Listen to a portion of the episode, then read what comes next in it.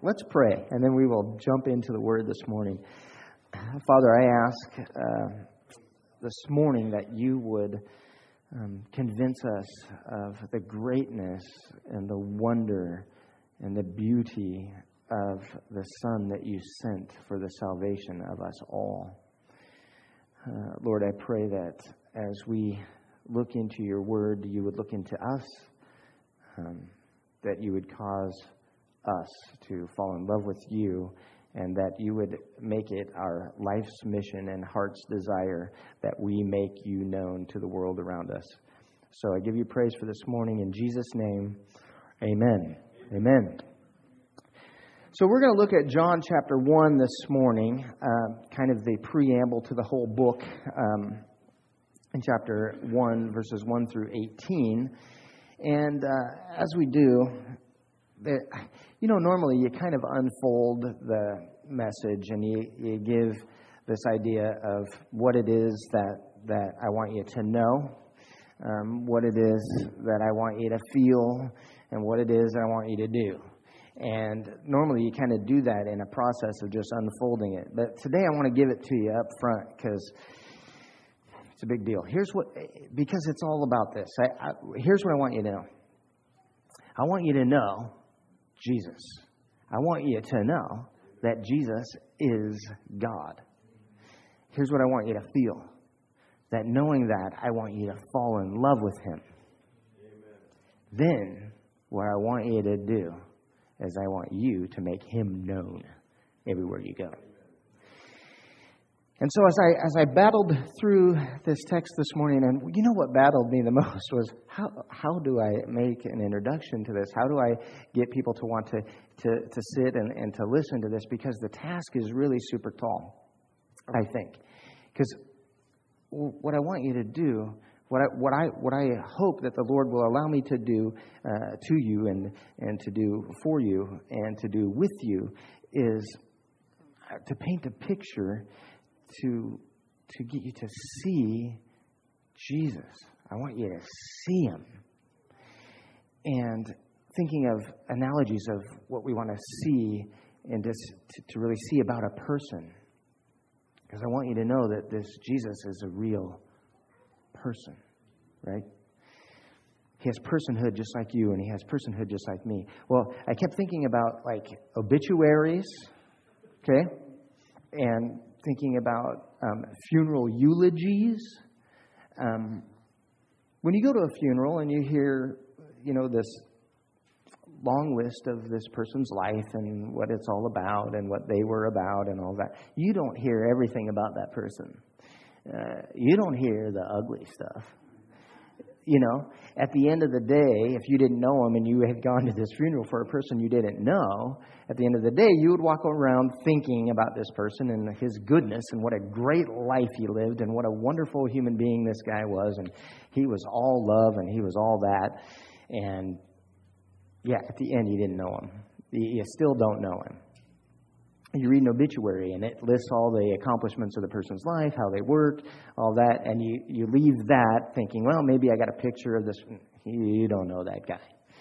And so that's what I was thinking as I'm diving into this, that this is the task this morning, right? Is to tell you all about the person of Jesus in such a way as when you leave, you really, really know him. So, in order for that to happen here this morning, I am absolutely aware that all of you and me, as much as we might think we already know about the person of Jesus, we need the Holy Spirit of God right now to convince us of who the person of Jesus is, right? And I need his power to communicate what, what, who he is, just who he is. It's a tall task. So, let's read um, chapter 1, verse 1 through 18, and then we will dive into this. In the beginning was the Word, and the Word was with God, and the Word was God. He was in the beginning with God. All things were made through him, and without him was not anything made that was made. In him was life and the life was the light of men. The light shines in the darkness, and the darkness has not overcome it. There was a man sent from God whose name was John. He came as a witness to bear witness about the light, that all might believe through him. He was not that light, but came to bear witness about that, about the light. The true light, which gives light to everyone, was coming into the world. He was in the world, and the world was made through him, yet the world did not know him. He came to his own, and his own people did not receive him. But to all who did receive him, who believed in his name, he gave the right to become children of God, who were born not of blood, nor of the will of the flesh, nor of the will of man, but of God. And the Word became flesh and dwelt among us. As we have seen his glory, glory as of the only Son from the Father, full of grace and truth. John bore witness about him and cried out, This was he of whom I said, He who comes after me ranks before me, because he was before me. For from his fullness we have all received grace upon grace. For the law was given through Moses, grace and truth came through Jesus Christ. No one has ever seen God, the only God, who is at the Father's side. He has made him known. This is the Word of God. Amen. Praise be to God. So, before we jump right in to that, I want us to get the idea of we are looking at the gospel according to John. And I want us to get at what are the gospels concerned with? What is the concern of what the gospels gospel writers were about? What is the gospel um, book about? What is that about? Well, the gospels are a historical account. They are the things and these things that we will explore here is that they really, really occurred. That this is a historical document about a real person at a real time in a real place who really, really lived. The interactions he had with people were real. They were real people with real problems, with real struggles. And they are a narrative and they're from a perspective of a human writer who is inspired by the Holy Spirit. So they tell it tells a story, right? Um, in them, it includes parable, parables, dialogues, and words right from the subject of the book. That is, the person of Jesus is the subject of the book and we hear his own words in it. So the Gospels, at its core concern, is a person.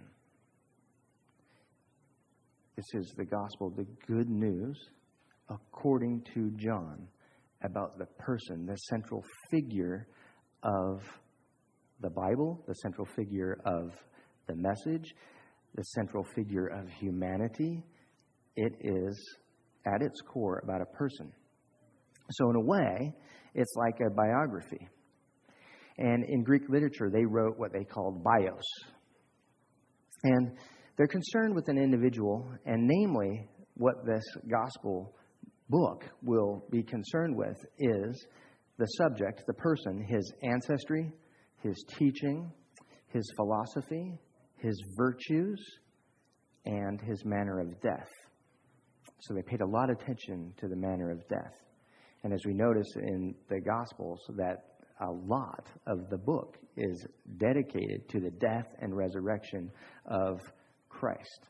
So it's a big concern in the Gospels, and it was a big concern in Greek literature um, in doing what they called the bios the Gospels yet have some unique characteristics that are different from the Greek bios and way different from a biography. Because I'm, I'm going to tell you about the life of this person. I, that, that's my desire, is to get you to know who he is by describing his life, by describing his um, ancestry, his teaching, his philosophy, his virtues, and his manner of death. And how they are unique, how the gospel is unique from those, from any biography you might read, how the Gospels are unique from any Greek bios from the past is that these story structures, although they are definitely New Testament, they have distinct similarities to the Old Testament narratives. They are written with that Old Testament narrative in mind and in structure. The Gospels speak of this world and the next. So they have a little apocalyptic nature to them. The Gospels speak of the consummation of human history, unlike any other biography. So it has an end times feel to that. The Gospels also, unlike a biography, proclaim God's saving work. And the Gospels make um, claims that are way beyond what a biography would.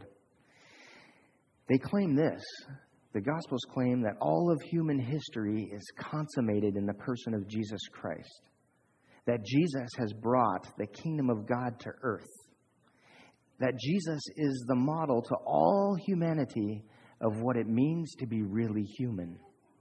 He is the most human of humans.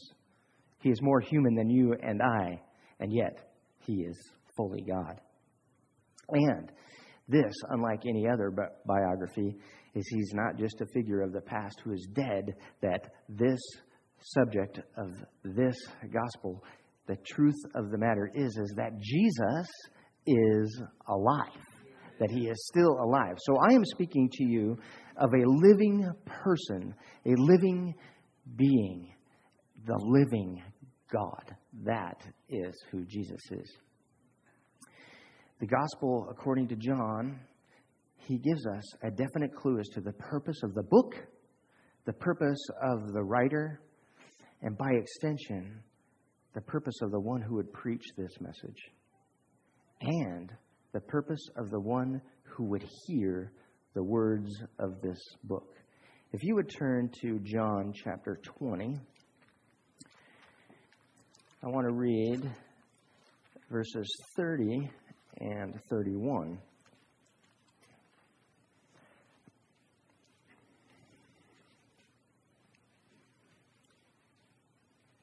I love the sound of the turning pages. Beautiful. now, Jesus did many other signs in the presence of the, the, disciples, which are not written in this book. But these are written so that you may believe that Jesus is the Christ, the Son of God, and that by believing you may have life in his name. The fullness of who Christ is cannot be expressed in this book, John says. The fullness of who Christ is cannot be written in this book. In a, in a chapter later on, in chapter 21, John says, Now there are also many other things that Jesus did. Were every one of them to be written, I suppose that the world itself could not contain the books that would be written. So, with that, it just really, that was the, the thing that just hammered my heart is that I have this task this morning that you would see Jesus. And he says in his book that the volume of books that could be written about him the whole world couldn't contain them. But, verse 31, but what we are going to look at, these that are written, so that you may believe that Jesus is the Christ, the Son of God, and that by believing you may have life in his name. So that's our purpose this morning. That's the purpose of the book. That's the purpose of the preaching. That's the purpose of your hearing, is that you would know Jesus and that in knowing him you would have life in his name. That is the purpose of the book, the purpose of the preacher, and the purpose of the hearer this morning. And so I hope that you can see why I felt that that was an on your face moment for the preacher. This is what God has called us to accomplish this morning. So let's look at verses 1 through 5 of chapter 1. Again, the ruffling of the pages of the Bible. What a good thing. In the beginning was the Word, and the Word was with God, and the Word was God. He was in the beginning with God. All things were made through him, and without him was not anything made that was made. In him was life, and the life was the light of men. The light shines in the darkness, and the darkness has not overcome it. Christ Jesus, an uncreated Son of God, He is everything that was created, and everything that was created was created through Him. Jesus is the instrument of God's creating power. Do you get that? That Jesus is the instrument of God's creating power. In Greco Roman philosophy, everything had a living reality. The thought, the plan, and expression of which was a distinct living reality, as well as the person from which it came. So, the idea here that it says, In the beginning was the Word, and the Word was with God, and the Word was God. He was in the beginning with God. The plan, the thought, is the living reality of God as a person. So we have in the world, we have a worldview of who Jesus is. There's a view of who Jesus is, whether or not you're a Christian. A non Christian view might see Jesus as this He's a teacher of some good moral values. He's an example of love, and this is where they get it wrong, without judgment. He's a model of good behavior. Is Jesus not all of those things? He is all of those things. But is he not more? Is he not more? And the word here tells us that he is more, that he was more, that he is the creating power of God, that he is the instrument of God's creating power. Let's look at 6 through 8. There was a man sent from God whose name was John. He came as a witness to bear witness about the light, that all might believe through him. He was not that light, but he came to bear witness about the light. So I ask myself, and I ask you this this is a, a question to ponder, uh, a question to think about, a question to pray through. Is the aim of our lives that others might see Jesus and believe? Is that the aim of who we are? Is that the mission that God has called you and I on as believers and followers of Christ? And do we flesh that out in actuality? See, this John, this man who was sent from God, John the Baptist, did he come to make a name for himself? No. Did he come to exalt his own ministry? But he came to tell the truth about Jesus, that all might believe. That is what a witness does, isn't it? If you go to court, if you have to go to court and you're called to be a witness, your job there is not to be the focus of attention. Your job there is to tell the truth. God sent him as a witness to tell the truth about Jesus. He was not that light he came to tell the truth about that light. I wondered why in the text it says that he was not that light. I think sometimes we need to remind ourselves of that. I am not that light. I need to tell the truth and be a reflection of that light for sure. But don't we sometimes want to take the credit for the light? We want to say, I shared this with this person, and this person came to faith because of me. Because I was so good at what I did. He says here, I think this is here to teach me in my own heart that I and you, we are not that light. But our duty is merely to bear witness about that light, to tell the truth about that light. Verse 9 The true light, which gives light to everyone, was coming into the world. He was in the world, and the world was made through him, yet the world did not know him. He came to his own, and his own people did not receive him. But to all who did receive him, who believed in his name, he gave the right to become children of God, who were born not of blood, nor of the will of the flesh, nor of the will of man, but of God. The begotten Son, the uncreated one, came into the world that he created for the express purpose of making a people from the very ones who rejected him. He himself was begotten of God, not born of the flesh, yet he became flesh, that we might become his children if we will receive him and believe in his name. You know, in Acts chapter 4, there is only one name by which we can be saved, and it is the mighty name of Jesus. I want us to get the idea of becoming. Becoming is a process.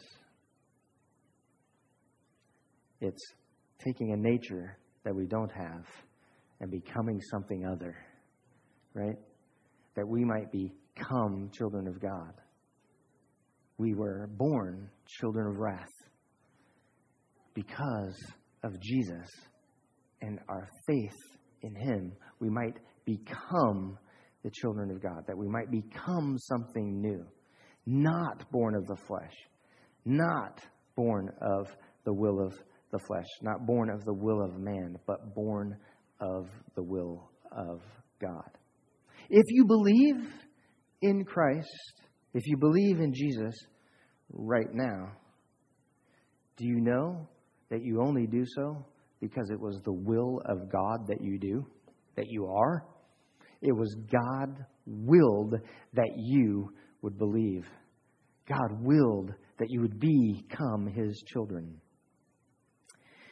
Well, in the, in the next part of, of this text, I want us to get that, that God, that Jesus, he, he is a fully personal God.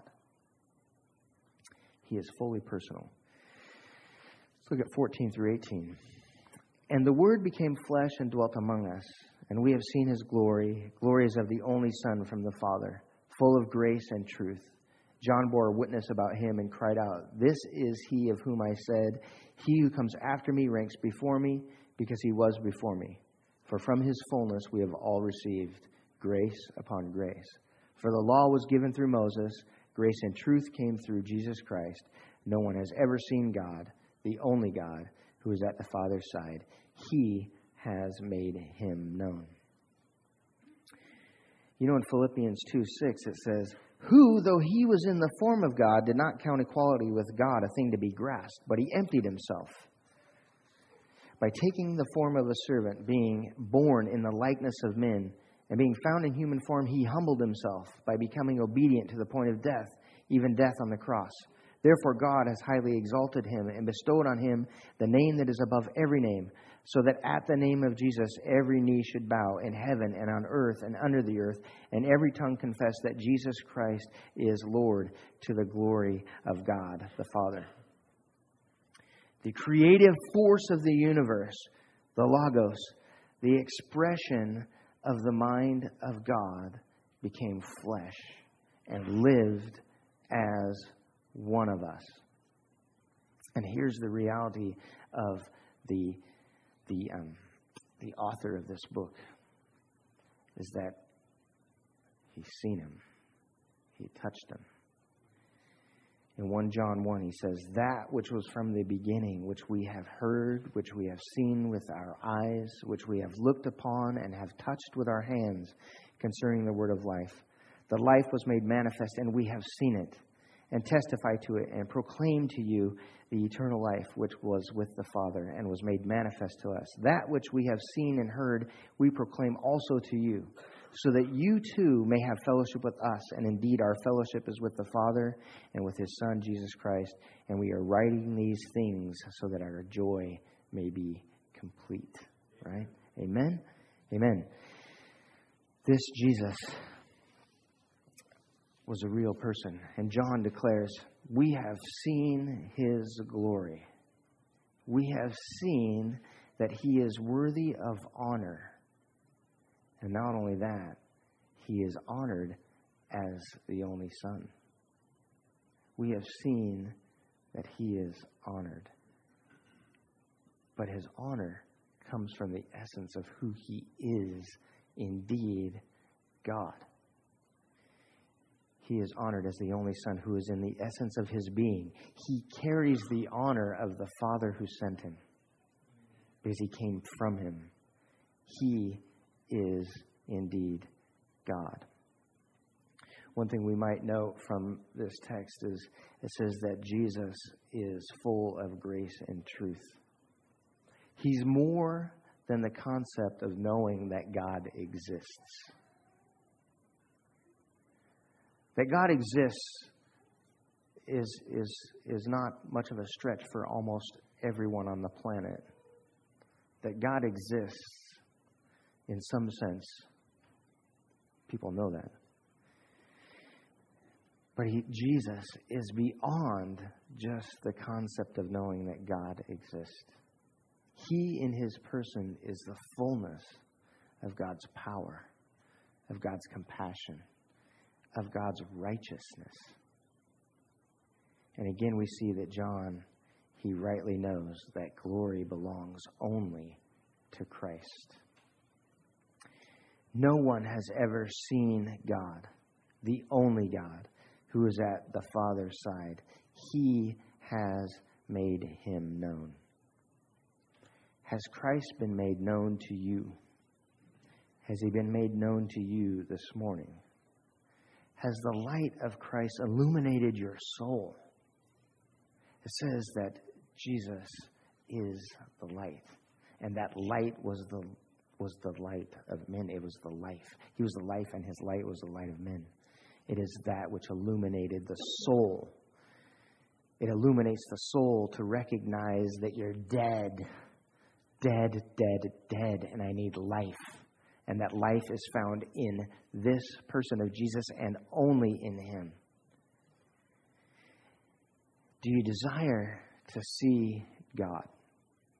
That is my question, and I hope that every one of us who gather every Sunday morning and every week that we gather together during the week in the book in the Bible in Bible studies wherever it is that we go that our desire is I long to see and know God the preacher the evangelist that is the gospel writer John tells us this throughout this book and um, all of the gospel writers do do you desire to see and know God?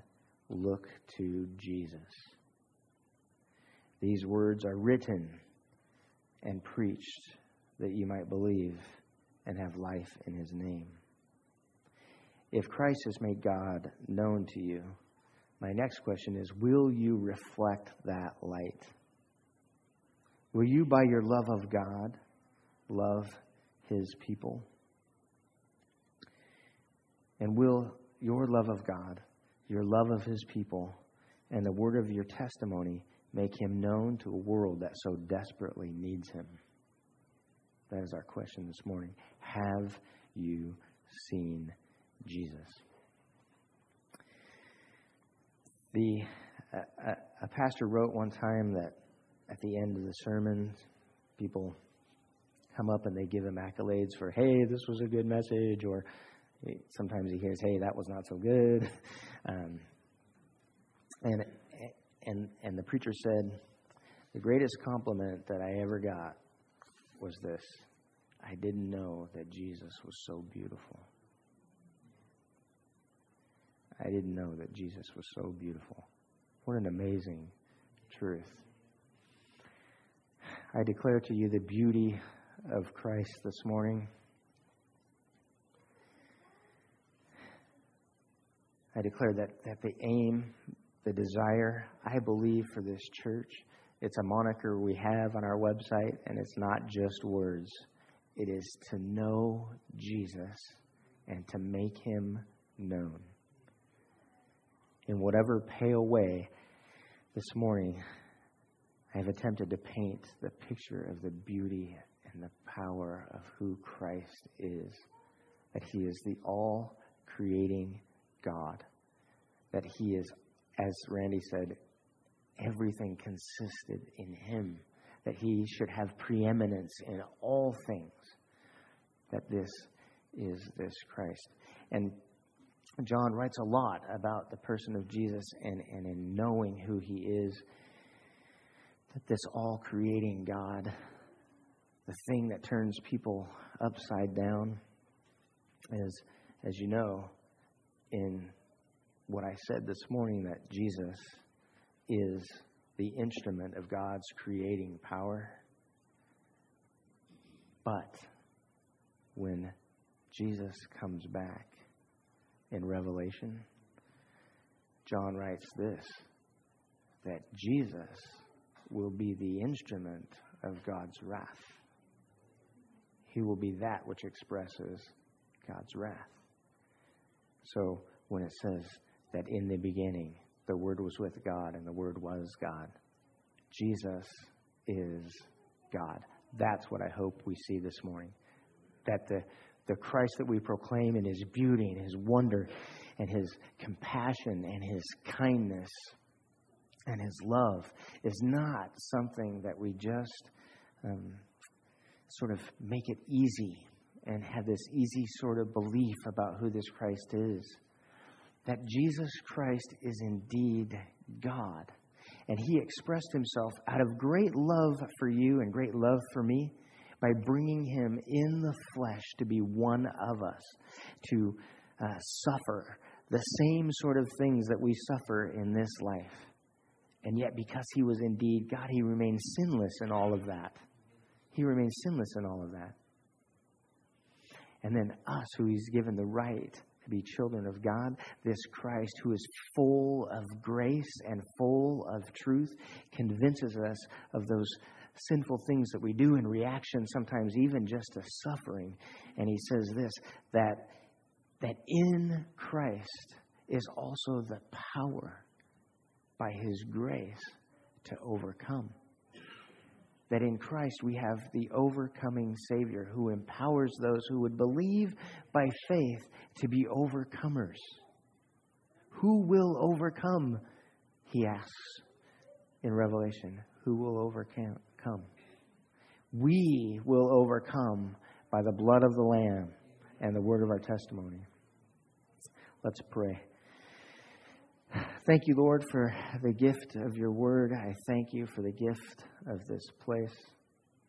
I pray this morning that you have emptied the preacher of himself and any error or misguided track that I may have brought your people down, that you, by your Holy Spirit, have overcome it, that you, by your Holy Spirit, have taught us um, who you are, that we see you.